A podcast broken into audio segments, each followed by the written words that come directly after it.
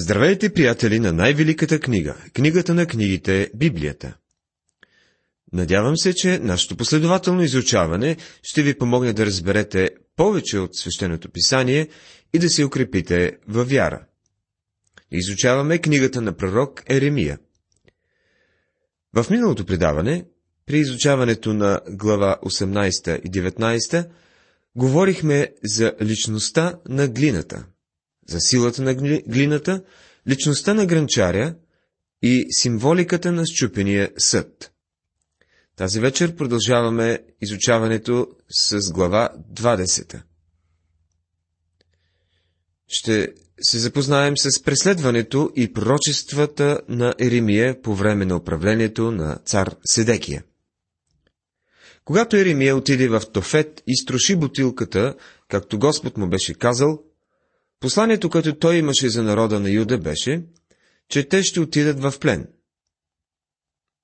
Йосия, великият и добър цар, беше мъртъв и беше последван от Йохас и Йоаким. Седекия, последният цар на Юда, беше сега на трона. Той беше най-лошият и нечестив цар от всички предходни, които седяха на този трон. Именно по време на неговото управление Юда отива в Вавилонски плен, според както пророкува Еремия. Сега ще видим една промяна, която настава в живота и служението на Еремия. Когато той предава Божието Слово, той е твърд, силен, упорит, но лично като човек има много нежно сърце. Неговият добър приятел Йосия умира и в летописи е записано, че Еремия плака за младия цар. Тримата нечестиви царе, които последваха Йосия, отхвърлят служението на Еремия по един много категоричен начин. Той е отхвърлен и посланията му са изцяло игнорирани. Когато стигаме до глава 20, ще открием, че Еремия за първи път е преследван и лично физически. А Пасхор, син на свещеника Емир, който беше началник в Господния дом, чу Еремия, като пророкуваше тия неща. Тогава Пасхор удари пророк Еремия и тури го в кладата, която бе в горната Вениаминова порта до Господния дом. Глава 20, стихове 1 и 2. Забележете с кого започва гонението. То започва от организираната религия – Днес Божието Слово е било наранявано и преследвано най-вече от организираните, онези национални, либерални сдружения, които са го отхвърлили. Те се съюзяват с някои тъмни личности, които се хвалят със своята традиция и със своето разкрепостено мислене. Но когато трябва да приемат някой, който стои твърдо върху истините на Божието Слово, тяхната традиция, тяхната любов, техният начин на мислене се променят.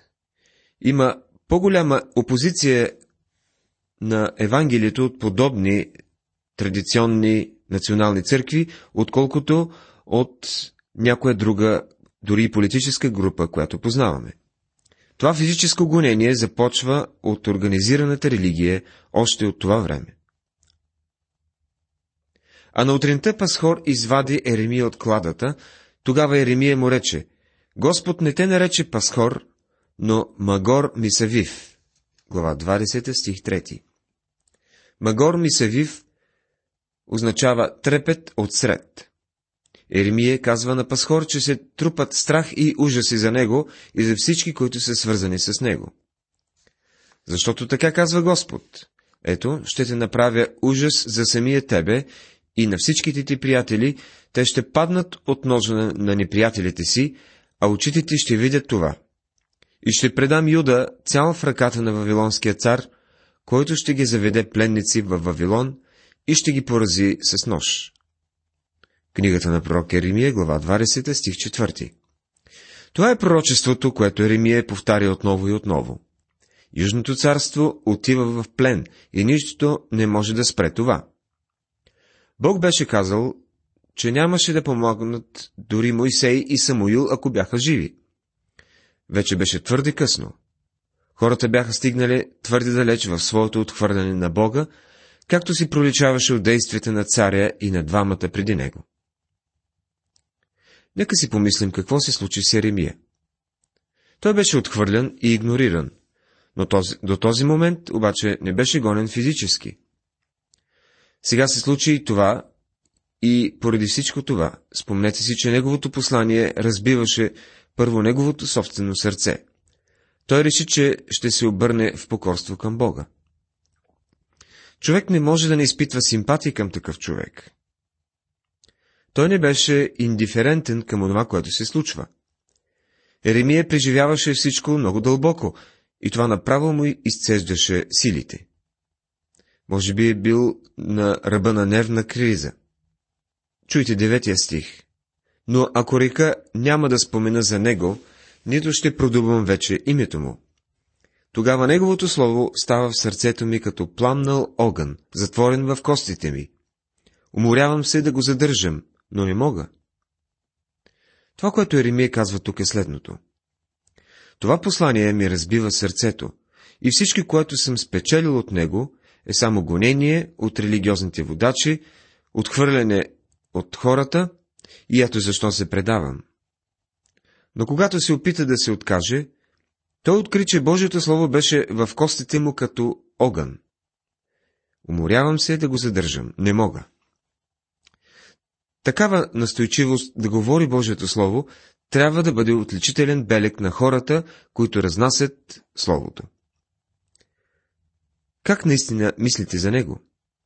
Вашето служение само работа ли е, която трябва да свършите, или наистина вършите работата от цялото си сърце?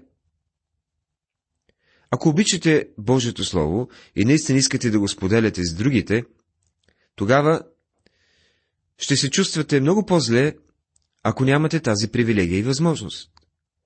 Ако Божието Слово не значи нищо за вас, вие няма да се опитвате да го казвате на другите. Сигурно разбирате борбата в сърцето на Еремия, и той се предава на едно нещо, което сякаш беше станало навик на Божиите мъже от Стария Завет. Той прави нещо, което направи Йона, Йов и Илия. Той започна да пее една стара песен, която нямаше да му помогне. Много хора пеят тази стара песен с един единствен текст. Защо съм роден? Слушайте и Еремия. Проклет да бъде денят, в който се родих, да не бъде благословен денят, в който ме роди майка ми.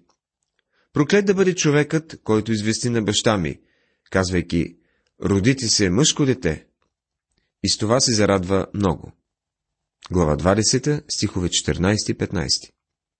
Дали Еремия наистина мрази себе си и желая никога да не се бе раждал? Защо излязах и с отробата да гледам труд и скръп и дните ми да се довършат от срам? Казва Еремия в 18 стих. Ето е старата история. Защо съм се родил? Илия пропълзя под една смрика и каза, искам да умра. Йов искаше да умре и проклинаше денят, когато е бил роден. Да, да желаеш да не си се раждал е толкова глупово. Приятели, вече сте се родили и не можете да направите нищо по този въпрос. Може да пеете жални песни, че искате да умрете, но никога няма да умрете само защото го желаете. Никой не е умрял по този начин. Това е само едно отчаяние. Еремия беше много отчаян. Иска ти се да поставиш ръка на рамото му и да го насърчиш някакси. А той е толкова обезкуражен и въпреки това иска да говори Божието Слово. Следващите няколко глави се държат в себе си пророчествата, които Еремия изговори по време на царуването на Сидекия, последният юдейски цар. И това ще ни отведе към времето на унищожението на Ерусалим и плена. Няма по-жестоко послание от това, което Еремия произнася в 21 и 22 глави. Словото, което дойде към Еремия от Господа, когато цар Седекия прати при него пасхора, Мелхивия син и свещеника Софония, син на Маасея да морикът. Моля, допитай се до Господа за нас, защото Вавилонският цар на Вуходоносор отвори война против нас. Може би да подейства Господ за нас според всичките си минали чудеса, та да се махне оня от нас. Глава 21, стихове 1 и 2. Интересно е, че когато Седекия изпадна в истинска беда, той отиде при човека, който знаеше, че говори истинското Божие Слово. Изпрати директно Пасхор и неговата пасмина. Не потърси помощ от организираната религия. Има много хора днес, които слушат библейските предавания по радиото, но все още не принадлежат към някоя църква. Приятелю, трябва да станеш член на добра църква, но знай, че когато си в трудност, нищо няма да ти помогне, освен Божието Слово. Затова изучавай го. Седекия идва при Еремия, но не получава никаква отеха от него. Еремия му казва, че Навуходоносор идва и ще унищожи града, ако не се обърнат към Бога.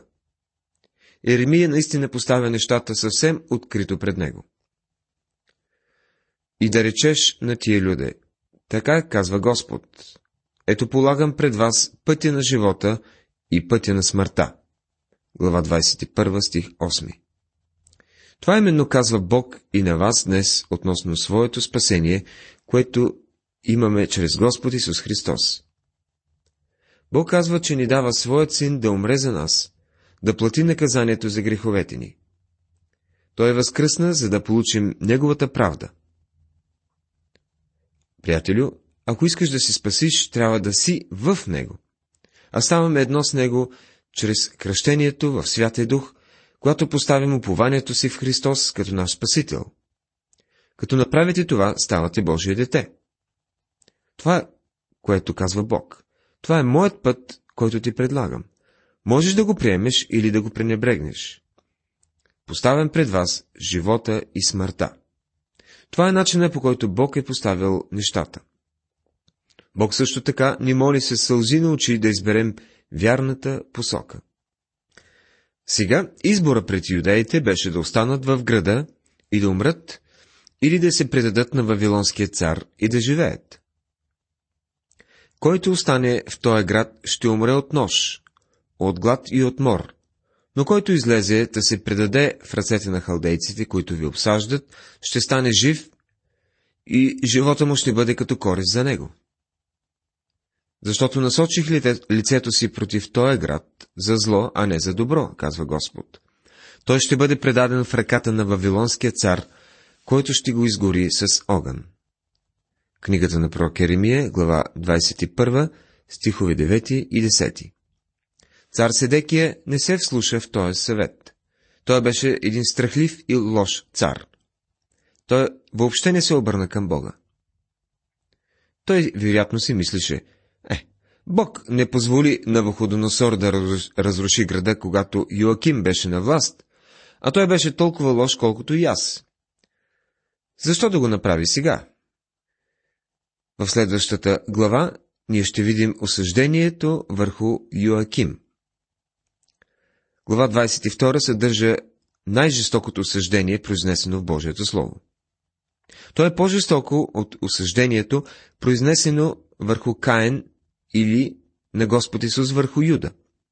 То е ужасяващо и в същото време едно от най-забележителните пророчества. Преди да разгледаме осъждението срещу Иехония или Йоахин, първото осъждение е срещу бащата Йоаким. Той беше един нечестив управник, но по време на неговото правление имаше един просперитет.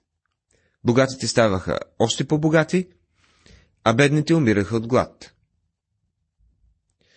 Интересно е, че Божието Слово има толкова много да каже за бедните.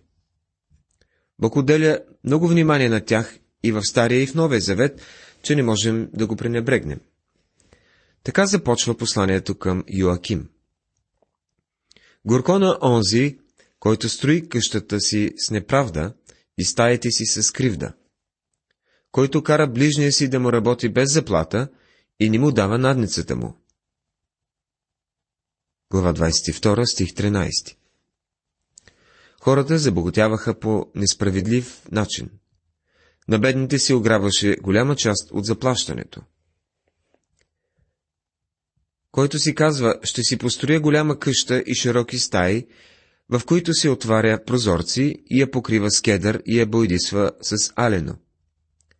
Понеже гледаш да си натрупаш кедрове, ще царуваш ли? Баща ти ни едеше и ни пиеше ли? Да, но той извършваше правосъдие и правда, тогава благоденстваше. Казва Еремия в 14-15 стихове. Тук Еремия говори за Йосия, добрият цар, и ето какво казва за него. Отсъждаше делото на сиромаха и на немотния. Тогава благоденстваше. Не значише ли това да ме познава, казва Бог? А твоите очи и твоето сърце не са в друго, освен в нечестната си печалба и в проливане невинна кръв и в извършване насилство и огнетение. Книгата на пророк Еремия, 22 глава, 16 и 17 стихове. Йосия отсъждаше делото на сиромаха и на немотния, но в дните на Йоаким богатите ставаха още по-богати чрез нечестни методи, а бедните ставаха още по-бедни. Бог има доста да каже по този повод. Еремия призова за внимание към факта, че богатите трупаха богатство чрез рубуването на другите и насилване на бедните. В своята гордост и арогантност те си строяха къщи, в които си мислиха, че ще живеят, сякаш Бог беше забравил нечестивите начини, чрез които бяха постигнали това богатство. В Новия Завет четем. Дойдете сега, вие, богатите. Плачете и ридайте поради бедствията, които идват върху вас. Богатството ви изгни, дрехите ви са изядени от молци, златото ви и среброто ви ръждясаха, и ръждата им ще свидетелствува против вас и ще поеде месата ви като огън. Вие сте събирали съкровища в последните дни. Посланието от Яков, 5 глава, 1 до 3 стихове. Има две неща, заради които Бог осъжда богатите. Начина по който трупат парите си и за начина по който те ги харчат и използват.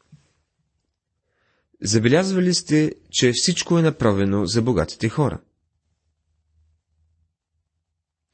По-бедните хора, като че ли плащат повече данъци от тези, които имат повече пари. Данъчните закони се правят така, че да защитават богатите. Политиците обръщат всичко в полза на богатите, тези, които са инвестирали в техните политически кампании. Затова и богатите ги подкрепят. А повечето от тях не дават нищо за работата в църквата, те не дават за разпространяване на Божието Слово. И Бог забелязва това. Има много бедни християни, които имат нужда от помощ от други по-богати християни. Едва ли може да приемем факта, че някои християнски организации са обзаведени в добро луксозно обзавеждане, докато църквите остават бедни. Има тенденция религията да обслужва богатите. След като ще трябва да се изправим пред Господа и да му даваме отчет какво сме направили с парите си, ще трябва да бъдем внимателни и днес. Нямам предвид да не се наслаждаваме на това, което Господ ни е дал, удобствата, които Той е направил възможни, но ако ви е дал богатство, ще ви държи отговорни как сте използвали това за Негова слава. Казва се, че Йосия отсъждаше делото на сиромаха и на немотния. Бог казва, Йосия ме познаваше и знаеше, че не може да бъде мой последовател, без да е загрижен за бедните и нуждаещите се. Бог казва, че е загрижен за всички тези хора. И знаете ли, кои са двете групи, които са най-трудни за достигане с благовестието? Това са най-богатите и най-бедните. Бог иска да уравновеси нещата, за да могат всички да чуят Евангелието и да се спасят. Той иска богатите от върха да помогнат на тези на дъното. Всички трябва да бъдат достигнати от Божието Слово. Основният социален проблем днес не е расизма или класовите борби. Това е въпрос въпроса за богатите и за бедните. Комунизмът никога нямаше да се надигне в света, ако не беше борбата между много богатите и между много бедните. Именно неравенството е това, което Бог казва, че ще съди. Следва осъждение за Яхония. Стигаме до най-строгото осъждение срещу мъжът Яхония. Заклевам се в живота си, казва Господ, че даже ако Яхония, син на юдовия цар Йоаким, би бил печат на дясната ми ръка, и оттам бих те откъснал. И ще те предам в ръката на уния, които искат живота ти, и в ръката на уния, от които се боиш. Да, в ръка, ръката на Вавилонския цар на Входоносора и в ръката на халдейците. Еремия, 22 глава, 24 и 25 стихове. стихове. Яхония е Йохин, който е наречен Йоханян. Защо Бог го нарича така? Бог казва, не ме свързвайте с този човек, защото и печат да е на дясната ми ръка, и оттам бих го откъснал. Нима този човек, Яхония, е струшено и презряно гранчарско изделие или непотребен съд? Тогава защо бяха отметнати той и потомството му и бяха хвърлени в страна, която не познават? О, землю, чуй словото Господно, така казва Господ. Запишете този човек за бездетен, човек, който няма да успее в дните си, защото ни един човек от потомството му ще успее да седи на Давидовият престол и да властва вече над Юда. 22 глава, стихове 28 до 30. Бог вика цялата земя да му бъде свидетел. Никой потомък на Ехония няма да седи на Давидовия трон в Юда. Това е една от причините, поради която Йосиф не можеше да бъде баща на Исус. Йосиф беше потомък на Ехония и Бог каза, че никой дете, потомък на Ехония, няма да седи на Давидовия трон. Това означава ли, че Давидовия трон ще бъде празен за винаги? Чуйте още едно пророчество – така казва Господ, никога няма да липсва от Давида човек, който да стои на престола на Израилевия дом. Глава 33, 17 стих Ще има някой на Давидовия престол, но той няма да е потомък на Ехония. В Еремия, 36 глава, 30 стих четем. Така казва Господ за юдовия цар Йоаким. Не ще има от него кой да седи на Давидовия престол. Йоаким беше бащата на Яхония. Бог отсече този род. Сега забележителното нещо е, че има две записани родословия на Исус Христос и има причина за това. Едното от родословията е в Матея първа глава, което води до Йосиф. Той идва от Давид, през Соломон и Яхония до Йосиф. Потомството на Йосиф даде на Исус законната титла на трона но Йосиф не беше баща на Исус. Исус не е потомък на тази родословна линия. Второто родословие е в Лука 3 глава. Това е родословието на Мария и то не идва от Соломон, а от един друг Давидов син Натан. На този род няма проклятие и осъждение. Господ Исус беше роден от девица и произхожда от потомството на Мария. Оттам доби кръвното наследство и право върху трона на Давид. Това е много интересно. Защо Бог призовава земята да слуша? Като казва, о, землю, землю, чуй словото Господно. Той иска земята да види, че това е начина по който Той е подредил нещата. Божите цели не могат да бъдат осуетени. Той може да докара осъждение на този, който пожелае и в същото време той успя да изпълни обещанието си, че идващият Месия ще бъде потомък на цар Давид. Уважаеми приятели, тази вечер изучавахме 20, 20, 21 и 22 глави, в които разгледахме преследванията и пророчествата на пророк Еремия по време на управлението на цар Седекия. Божията благодат да бъде над всички вас. Амин.